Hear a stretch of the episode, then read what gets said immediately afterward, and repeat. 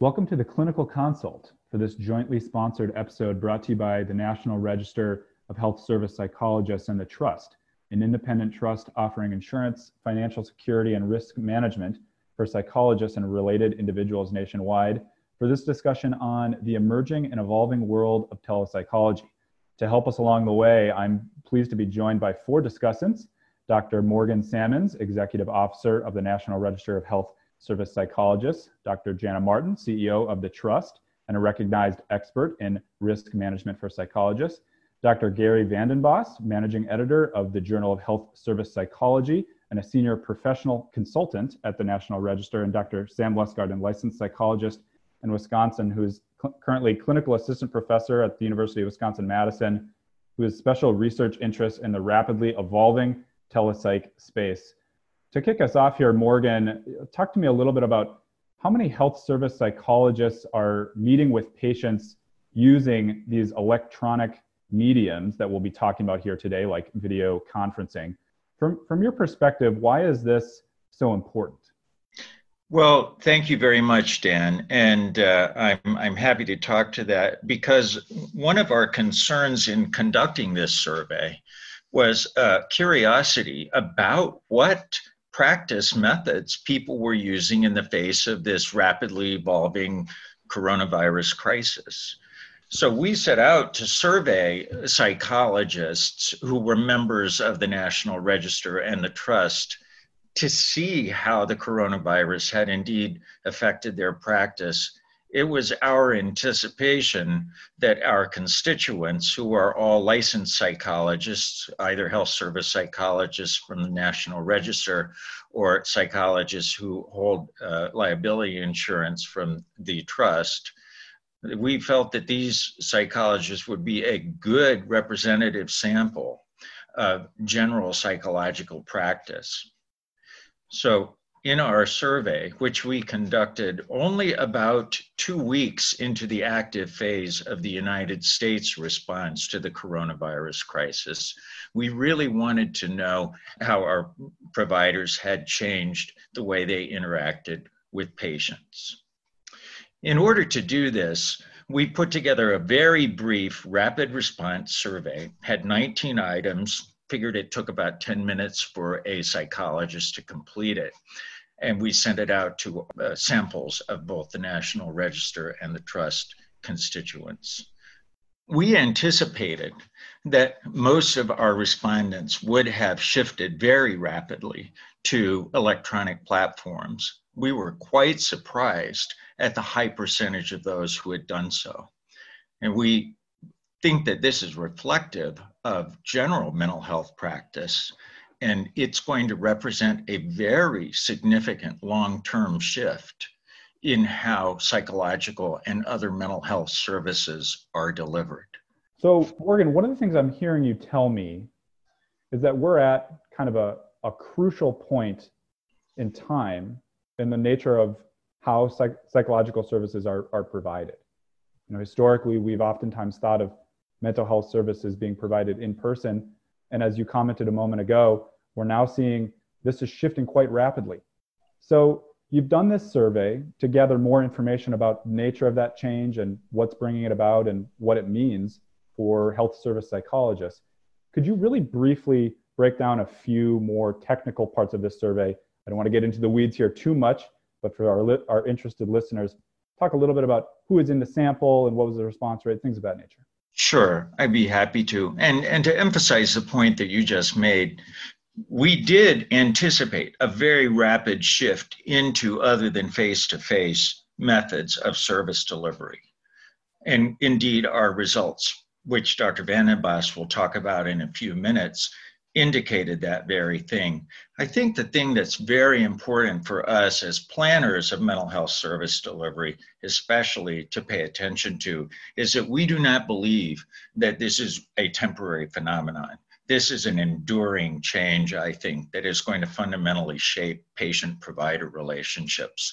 So that was another reason why we thought it was important to do this survey, because although people move very rapidly into this new area, we're not quite so sure that they are appropriately prepared to interact with patients in the ways that we would ideally envision distant services taking place. So, at any rate, we sent emails to uh, members of the National Register and trust insureds, and we had uh, slightly over 20,000 people open those emails. That's certainly not the totality of the folks that we sent the emails to. And so we used that as our denominator and we had about 3,300 total responses. Of course, the responses to individual questions varied. So that gave us a response rate, a total response rate of around 13.6%. Now, you have to be a little cautious because that's not a terribly high response rate for this kind of rapid uh, response survey that we conducted, but it's acceptable for us to make some fairly, fairly confident in some general conclusions. So we did this, as I said, um, right really in the first couple of weeks after there was began to be an organized response in the United States to the coronavirus crisis. And people had begun things like physical distancing, and we were becoming increasingly aware of how severe uh, uh, an a pandemic this was. And we did the survey about a week actually after the Secretary of Health and Human Services declared an emergency in the United States. We got people very early in the transition into this new uh, into this new world that's uh, ruled by physical distancing and the coronavirus. Let's go ahead and shift to Jana as I'm listening to Morgan's response. You know, he's, he's telling me about this major shift in the nature of how psychological services are provided. I want to talk with you a little bit about the risk management side of these of this for for our listeners what should psychologists be considering? Well thank you dan and it's a pleasure to be a part of this great discussion. The way i'd like to start is to frame it a bit to give some psychologists some reassurance. First and foremost it's very important to put the practice of telepsychology in the context of other ways in which we as psychologists practice this hopefully reassures you that you have good backup knowledge and experience to be sure you do it well.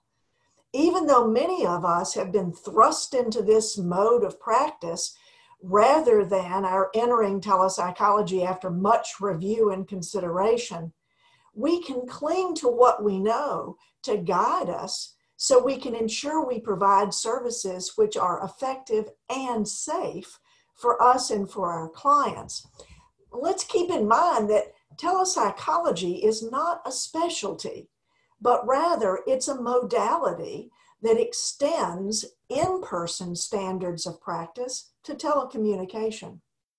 Telepsychology doesn't draw upon nor derive from new ethical standards, but introduces the need for awareness of additional factors and decisions and actions that might arise in the context of electronic transmission. So that's good news. Here's a good risk management tip have a good working knowledge of the ethics code, which hopefully you already do. But add to that the guidelines for the practice of telepsychology and legal standards governing practice. That should be the baseline that we all rely on when we are thinking about how we are practicing telepsychology, especially since it has rapidly been thrust upon us. I think certainly it's important to have professional liability insurance. Hopefully, most of the listeners do. And to know that the practice of telepsychology is actually covered by your policy most people may make that assumption, and it's best if you check and make sure. I can certainly share that the trust sponsored professional liability policy covers psychological and other associated professional services, including services like telehealth. But all of that is contingent on the insured being in compliance with appropriate state practice rules or regulations. And the reason that I mention it that way is because when we're looking at risk management and things that we might want to be alert to, it's important to know legal standards governing practice. But it's essential that you focus on your state rules and regulations. I think a, a lot of people are being distracted by and overwhelmed by the rapidly changing and evolving lifting of restrictions by the federal government, by some insurance companies, it can be quite overwhelming. And I think that again, it's helpful from a risk management perspective to have a couple of baseline guidelines in addition to the guidelines for practice of telepsychology and the ethics code it's important for you to understand that while there are many federal actions which relax some requirements, the practice of psychology is governed on the state level. So you must be aware of your state rulings and changes. That's really important as you look at where you're going to go next. I think, too, I'd be remiss if I didn't talk about competence. Some of us may be a little shaky about our technical competence, but to practice ethically and from a risk management perspective, it's important to have technical competence. And so be aware of where your weaknesses are and get training. There's a lot of training that the National Register and the Trust are providing that can help you feel more confident, competent, and be more competent. But in addition, intellectual competence and cultural competence are critical to protect clients and others from harm. It's very important to be aware when you're using telepsychology of factors regarding diverse populations, language, culture, various impairments that can interfere with the proper delivery of telepsychological services. And it's important to note those factors and their potential impact. And last but not least is emotional competence. And I think, given the pandemic and the rapid rise of the need for telepsychology and tremendous changes we're making in our practice of psychology, it's important to remember self care. Emotional competence includes self care. Seek out support. We've always at the Trust talked strongly about consult, consult, consult. And I think that an important part of consultation is getting support and sharing some of the frustrations and figuring out ways to build the resilience that you have. So, those are some of the main risk management areas uh, that people would benefit focusing on and getting extra expertise in. You used, could you share a little more about what you mean by that word modality? Sure, I'd be happy to.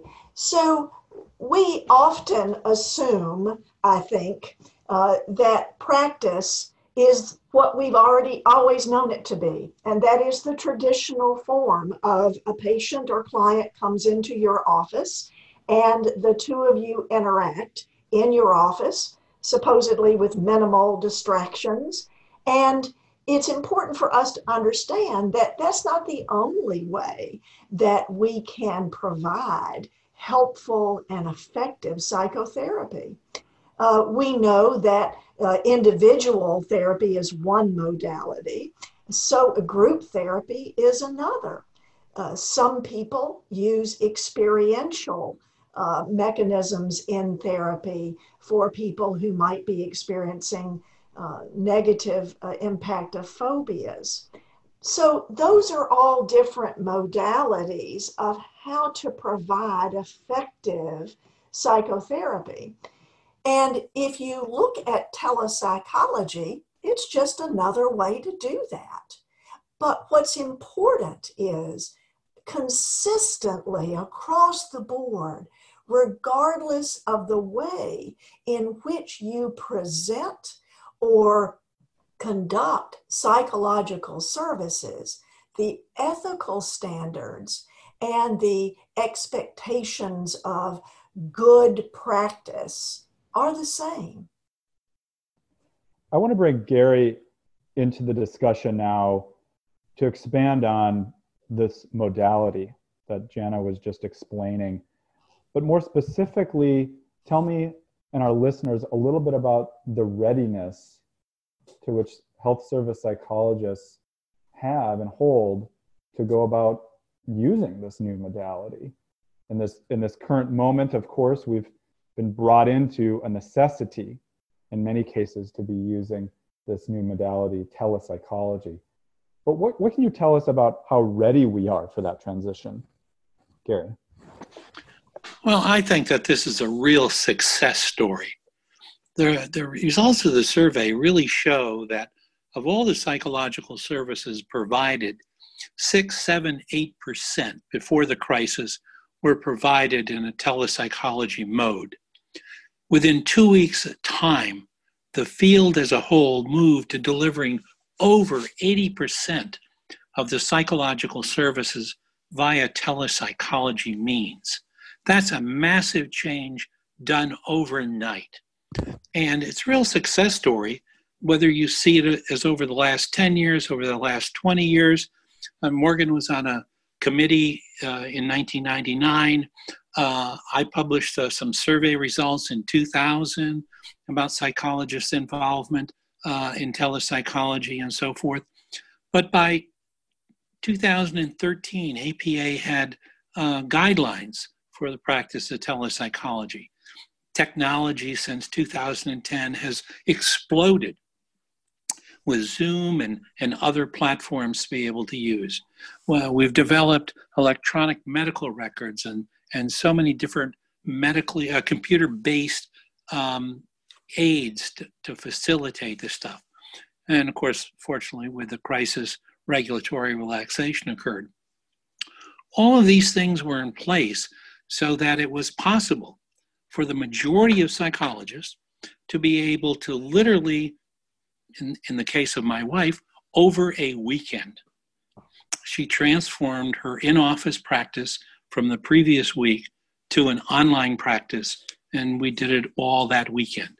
Um, she had some exposure, she had done some things, like many psychologists. Uh, she had done various telepsychology things, but not really thinking of them as telepsychology. A patient might go on vacation for a month and say, Hey, I'm really concerned about it. Can we have some phone sessions? Uh, uh, somebody could be temporarily reassigned to another city and want to do some some uh, phone sessions in between. And what we're finding on the listservs and so forth is that many people made accommodations from that. Some of them were doing things even internationally um, with previously established patients. So when this happened, you know, it was even, I, I think in many ways, the field was in a richer situation than a 50 50 uh, we were much more uh, close to a 75 25. 75% of the stuff was there. We had some degree of exposure, etc. Some people not. And some of the things that people are doing right now, if it wasn't for the regulatory relaxation, would not be appropriate to do. But we made the transition, a massive transition, and we have things now that we have to look towards improving, fixing, updating, and so forth. Uh, the fact that uh, you know 20, 25% of the people are using uh, non-approved platforms, that's a concern. It will have to change. Whether it changes next month or whether it'll have to change by by the fall, I don't know. The um, you know telepsychology grew up very much with providing access to remote patients who uh, the, the therapist might not actually ever see.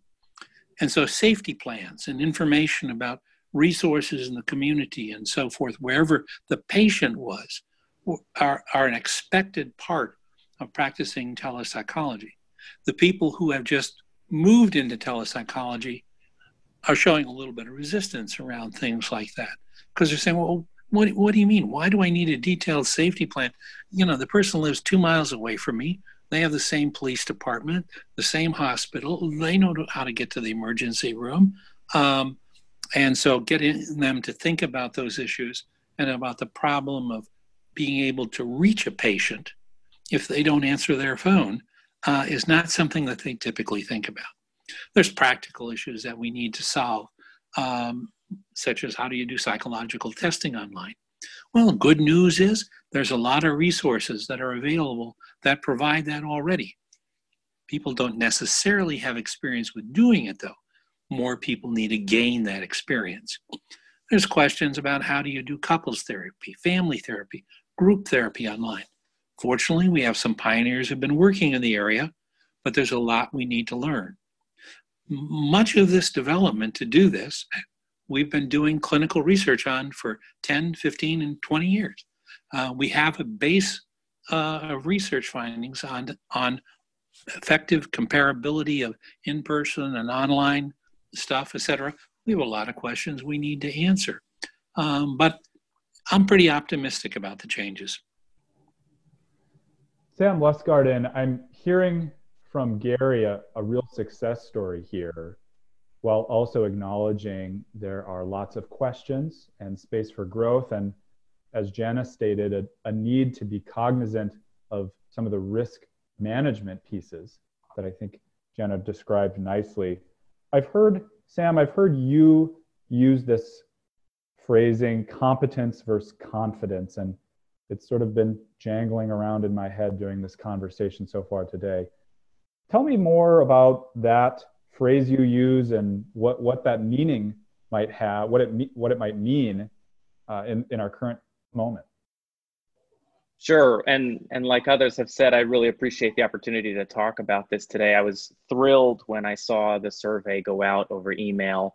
It's such an important thing to be getting this data from members at um, you know this juncture. We are going through rapid change as others have spoken to which just feels revolutionary for our field.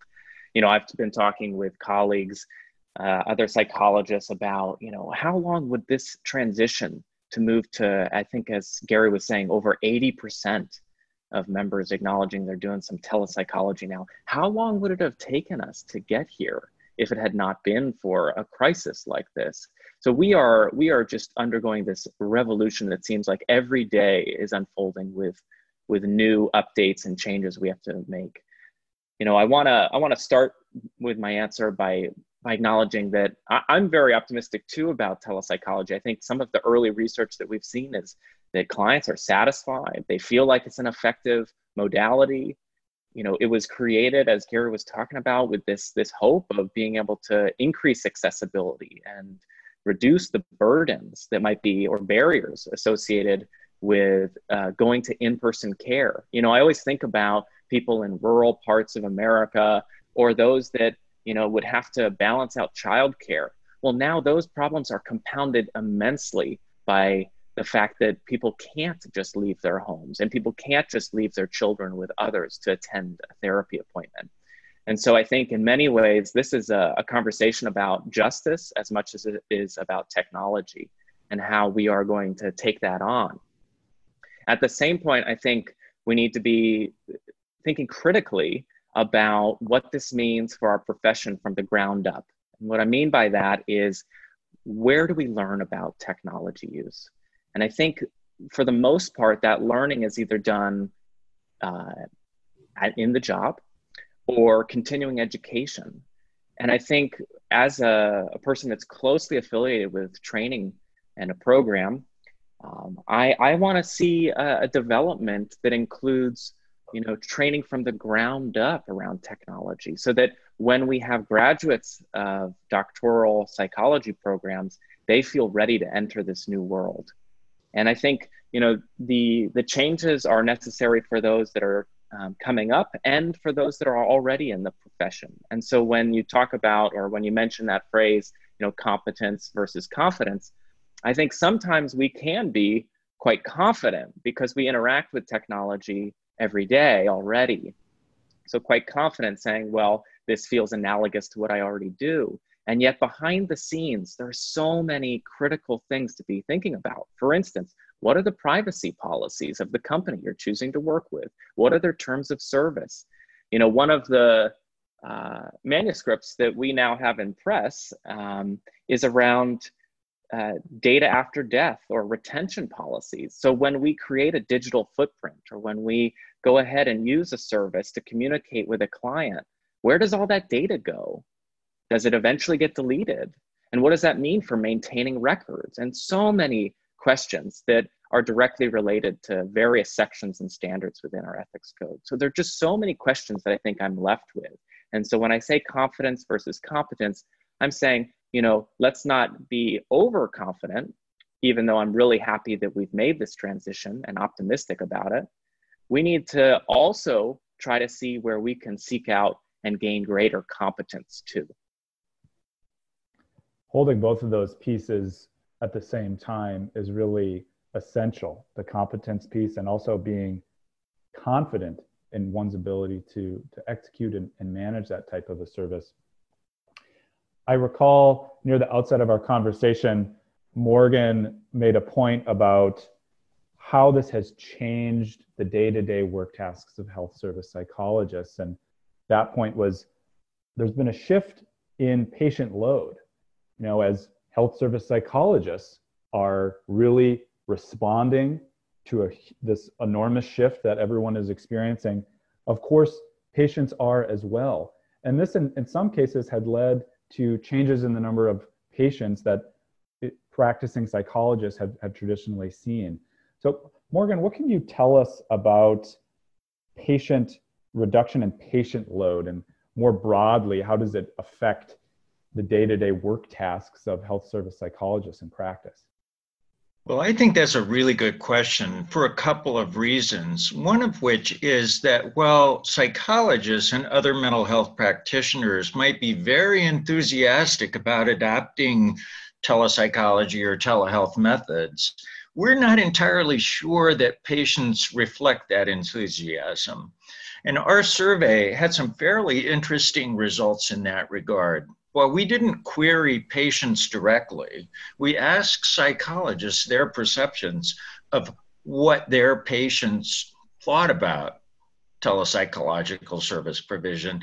And over half of them, or approximately 50% of them, said that um, the vast majority, indeed the plurality of their patients, didn't seem to think it was a terribly good idea. Now, we know that when people are exposed to new service delivery mechanisms, there may be some initial hesitation, but there are some things that the face to face therapeutic encounter provides that, as Dr. VandenBos alluded to a few minutes ago, you really can't get that well out of a telepsychology session. So that really leads us to question um, what do we need to do differently when we are providing telepsychological services to capture some of the intimacy that results from an in-person uh, face-to-face therapeutic encounter. And at the same time are there limits to this new technology? Are there certain things that we should not be doing no matter how robust the technological platforms are but to answer the second part of your question, we also noticed a fairly alarming uh, trend in, in the psychologists that we had surveyed. And even only two weeks, if you will, into the uh, coronavirus response, we had seen a tremendous drop off in patient load. And uh, 60% roughly of our respondents told us that they had a drop in patient caseload. Uh, only about 35% said that their caseload remained the same, and a very small percentage of 5 to 6% said that they had seen an increase in caseload. Now, we don't know if those decreases came from people who were doing certain kinds of psychotherapy, whether it was traditional, maybe longer term psychotherapy, and we don't know if those who reported an increase had already been doing a lot of telepsychology. but these are questions that we need to keep open and uh, and asking providers as we learn more about how not only providers but patients are responding to a new distant service provision world.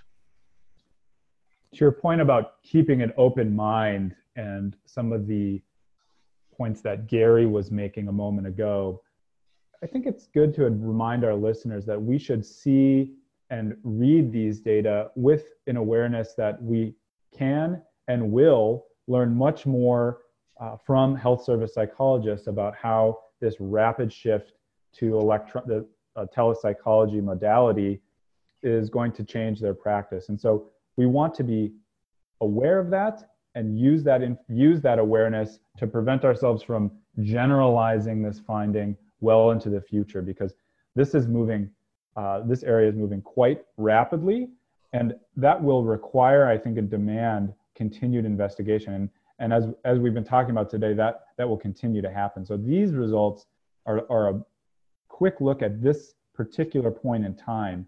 And, and while interesting and informative, we, we want to maintain our awareness of what they are commenting about while also not you know, generalizing them too far into the future because we will uh, need to do more, more research.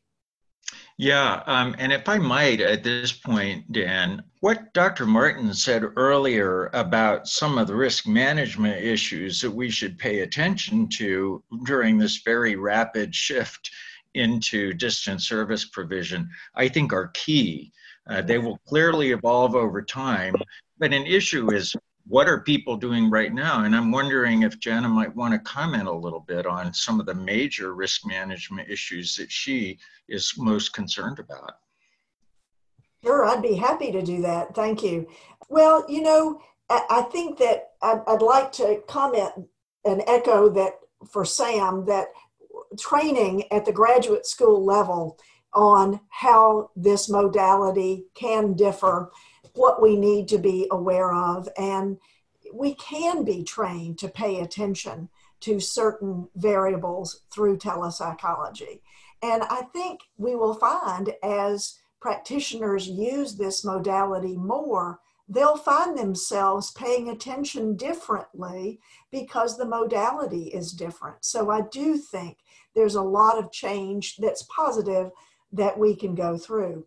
In terms of also something that Sam referred to that is an area of risk management concern, and, and that is uh, when we're in our offices with our clients or patients, we make sure that our doors are closed. Uh, some of us use sound machines so that if there are people in adjacent offices or in the waiting room, what uh, the exchange between the psychologist and the patient is can't be heard. Um, it, what's important is that when you're doing telepsychology, you as the psychologist don't have the control over the patient's environment in the same way. And uh, additionally, you don't have control over whether or not the patient might be recording your session. Um, we don't worry about that quite as much in person. Yes, I've actually had experiences where clients have hidden tape recorders, uh, especially if there's uh, a session regarding some legal issues, but that doesn't happen very often. It can much more easily happen in a telepsychology setting. And so we have to be aware that there are so many different threats uh, uh, viruses, hackers, uh, theft of technology devices, uh, failure of your security, uh, uh, security systems, misdirected content. All of those things are very different when you're using telepsychology as the modality of providing services.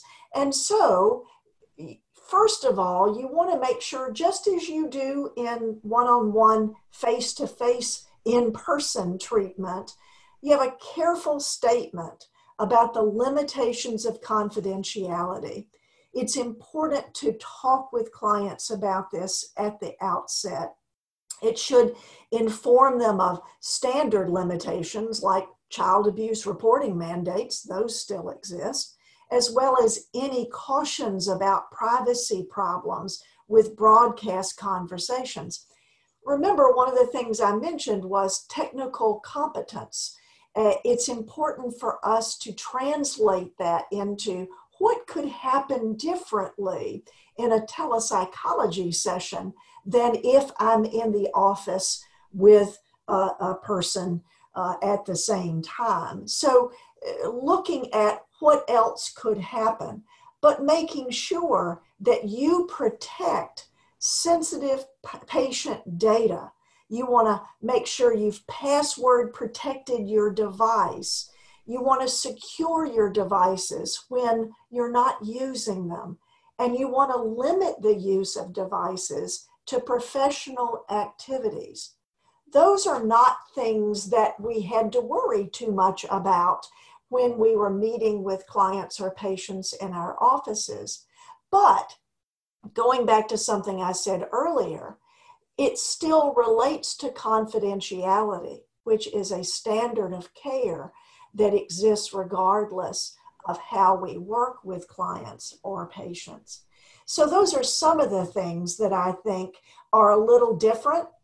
You also want to make sure that you have a different informed consent form. Um, we happen to have one on the Trust website that you can use as a template and personalize it to your own form of practice. But it's important that clients and patients understand what terms of service are offered, what services are available, how do you access the practitioner, what are emergency coverage, and similar issues that might differ from in person provision of services. So, some of the things are very similar and very basic, but then we do have to be aware of in what ways mm-hmm. things might be a little bit different. And I think as long as we talk to each other, we consult with risk management advisors, and we read and research and study, we can be aware of what questions do I need to ask? What questions do I need to have? How might I ensure that what I'm providing uh, is within the proper standards of care for telepsychology? Research is an area that is essential to consider. We haven't yet explored it in depth here today. So I want to bring Gary back into the conversation for some perspectives in that regard. Gary, uh, you're of course the managing editor of the Journal of Health Service Psychology, and I think have really an expert perspective on how the shift to this new modality of telepsychology for many health service psychologists is going and how will that affect future research involving psychological practice? And are there key areas that should be emphasized with this new modality? Yeah dan i, I really hope that there's a lot of university based researchers around listening to this conversation today because so much stuff that we're talking about is re- really almost a plea for do some research do some research. The one of the areas that i for example have been thinking about how telepsychology changes a particular kind of practice uh, is couples therapy. And hopefully, research can inform this. You know, couples therapy, there's three people sitting in the room. It's a pivot of a head for the different people to talk to each other. Uh, you put that into a telepsychology uh, context, and several possibilities exist. Uh, one possibility is the couple sits side by side facing the monitor and the camera, talking to the therapist on the other end. And the therapist is talking to the two of them simultaneously.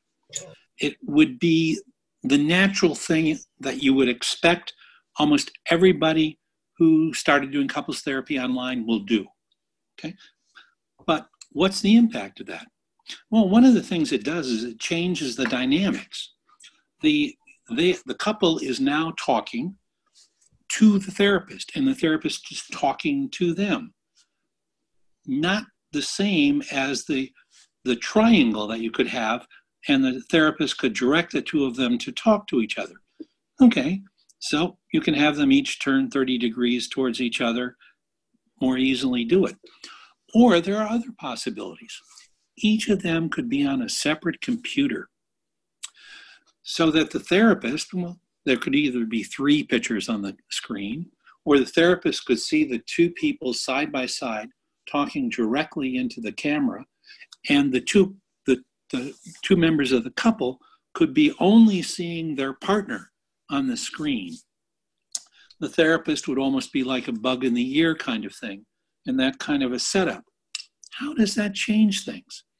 The one of the things that I've noticed in, in doing online stuff is that because it's primarily the face or the head and the shoulders that in most cases you're looking at, the sense of facial cues is really much more predominant than it is when, when you're meeting together.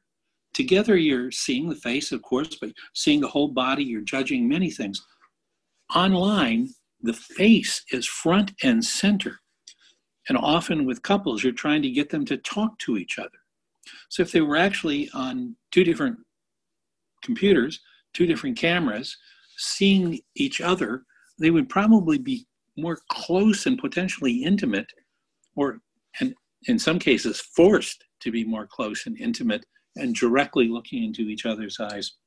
Um, how does that change things for better, for worse? How does it affect outcome? Wonderful applied clinical research possibilities here and stuff that we need to know that could really inform practice. May I may I jump in there? Yes. Um, you know, as I as I hear both Jana and Gary talk, uh, it reminds me of conversations I'm having right now with with people you know i'm i'm having meetings all of a sudden that used to be in person and now they're at a distance and you know let's say you have the issue uh, just generally of relationship concerns now we're under self quarantine or doing remote therapy and you know where is that partner how do we have the space now to have a vulnerable and intimate conversation potentially with that person nearby. And so, like Jana was talking about earlier, I think our ethics really get amplified in this environment now. And um, you know, things like privacy and confidentiality, informed consent, and consulting become more important than ever before. You know, and then I even have the lighter ones where it's like I'm working on sleep hygiene, but the person's on their bed talking to me. You know, and so there are some massive questions, as Gary's talking about, about what this means for for practice and how we do this well. Let's focus in a little more, Sam, here on some fundamental key terms. A lot of our discussion, there are many types of telepsychology, which we've which we've talked about. A lot of our conversation has focused on the video conference modality, which is, I think, a very frequently used uh, modality for, for health service psychologists. But there are some key terms for, for video conferencing, things like BAA, encryption, uh, the kind of, we hear HIPAA compliance oftentimes floating around. Tell me a little bit about some of these key terms and, and, and what's going to be good for people to be thinking about when they're finding a, a video conferencing uh, program to use. Well, in some ways, I'm going to also want to defer a little bit to Jana because I think that this is an area of, of the trust expertise and risk management. But you know, as I think about HIPAA compliance, I I really am looking for a program that tries to keep as little data as possible for the people that it serves. Um, ideally, you have platforms that don't require the clients to sign up and put a bunch of information into a system. Um, also, I look for platforms that try to respect the data that is collected in really meaningful ways, as it is protected health information. You know, things like an email address, uh, a phone number, an IP address, these are all considered protected health information. And so it's really important to note that even if you're not having the client put in their first and last name, that they might be putting in other bits of data that is still considered protected health. And so I look for platforms that try to minimize that collection as much as possible and have built a reputation because trust is a big part of this, have built a reputation around respecting privacy and confidentiality. So I think that this is going to be a, a, real moment for us, as we were talking earlier, um, thinking into the future, about what platforms we choose and being really intentional about which ones we select. You know, I'd be happy to to jump in uh, to some of Sam's comment um, about HIPAA compliance. Earlier, I talked about how there are some relaxation of requirements, and that includes some relaxation regarding using a HIPAA compliant platform. Um, but what's what we recommend from a risk management perspective is that it's still a good idea to use a HIPAA compliant platform with a company that will sign a business associate agreement because non compliant platforms pose significant security risks. Uh, not to mention that some insurance companies may not reimburse for telehealth on unsecure platforms, whether that's now or later. If you choose to use a non compliant platform, though, and some do because there can be an extra cost to get a BAA.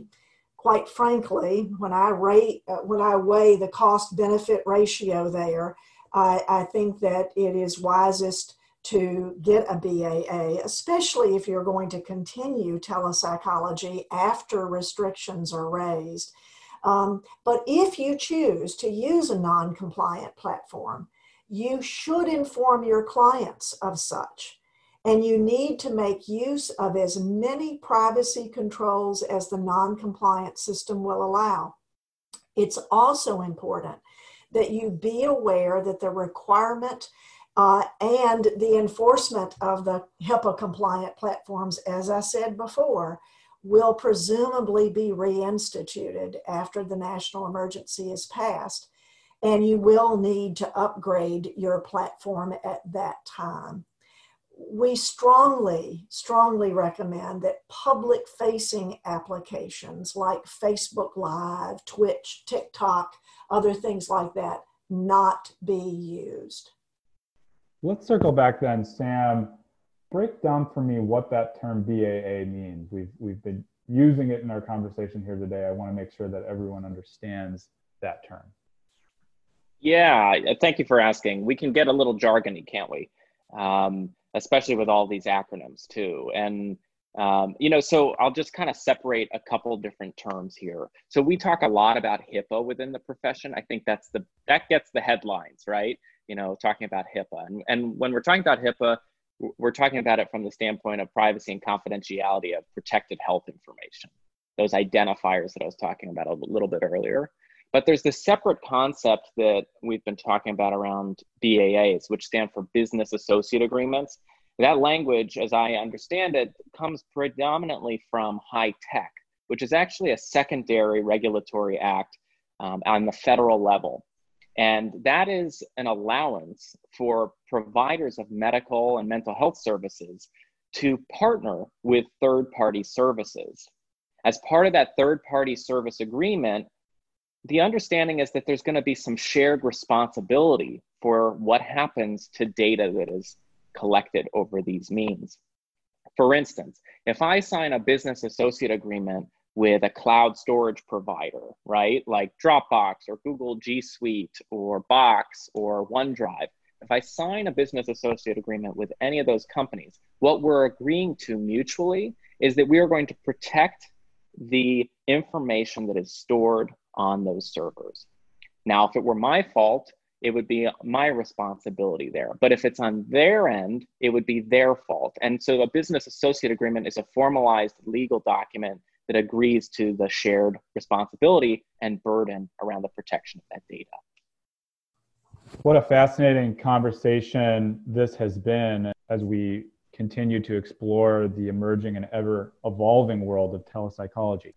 Let me thank each of our discussants today, Dr. Morgan Sammons, Dr. Jana Martin, Dr. Gary VandenBos, and Dr. Sam Lustgarten for an enlightening conversation focused on the emerging and evolving world of telepsychology. For our listeners, I hope you'll explore available resources provided on the websites of the National Register and the Trust, respectively, such as the listed continuing education credits, which are designed to cover the basics of practicing through electronic modalities. I'm Daniel Elchert, and this has been The Clinical Consult, an episode brought to you by the National Register and the Trust. Thanks for listening, and remember that this conversation provides general information only. and the views expressed on this episode do not represent official advice from either the National Register or the Trust. To seek out such formal advice, consult with the appropriate State Board of Psychology or a qualified risk management representative. The survey discussed today, authored by our guests Dr. Sammons, Dr. VandenBos, and Dr. Martin, will be available electronically via Springer Link and will appear in the May 2020 edition of the Journal of Health Service Psychology. And importantly, the survey and its findings are cross sectional, and listeners are advised not to generalize its results to the future or to a different group of providers. More research on the new modality of telepsychology is and will continue to be needed.